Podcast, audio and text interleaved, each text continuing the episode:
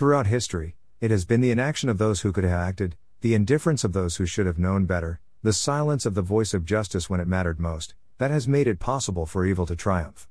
Haile Selassie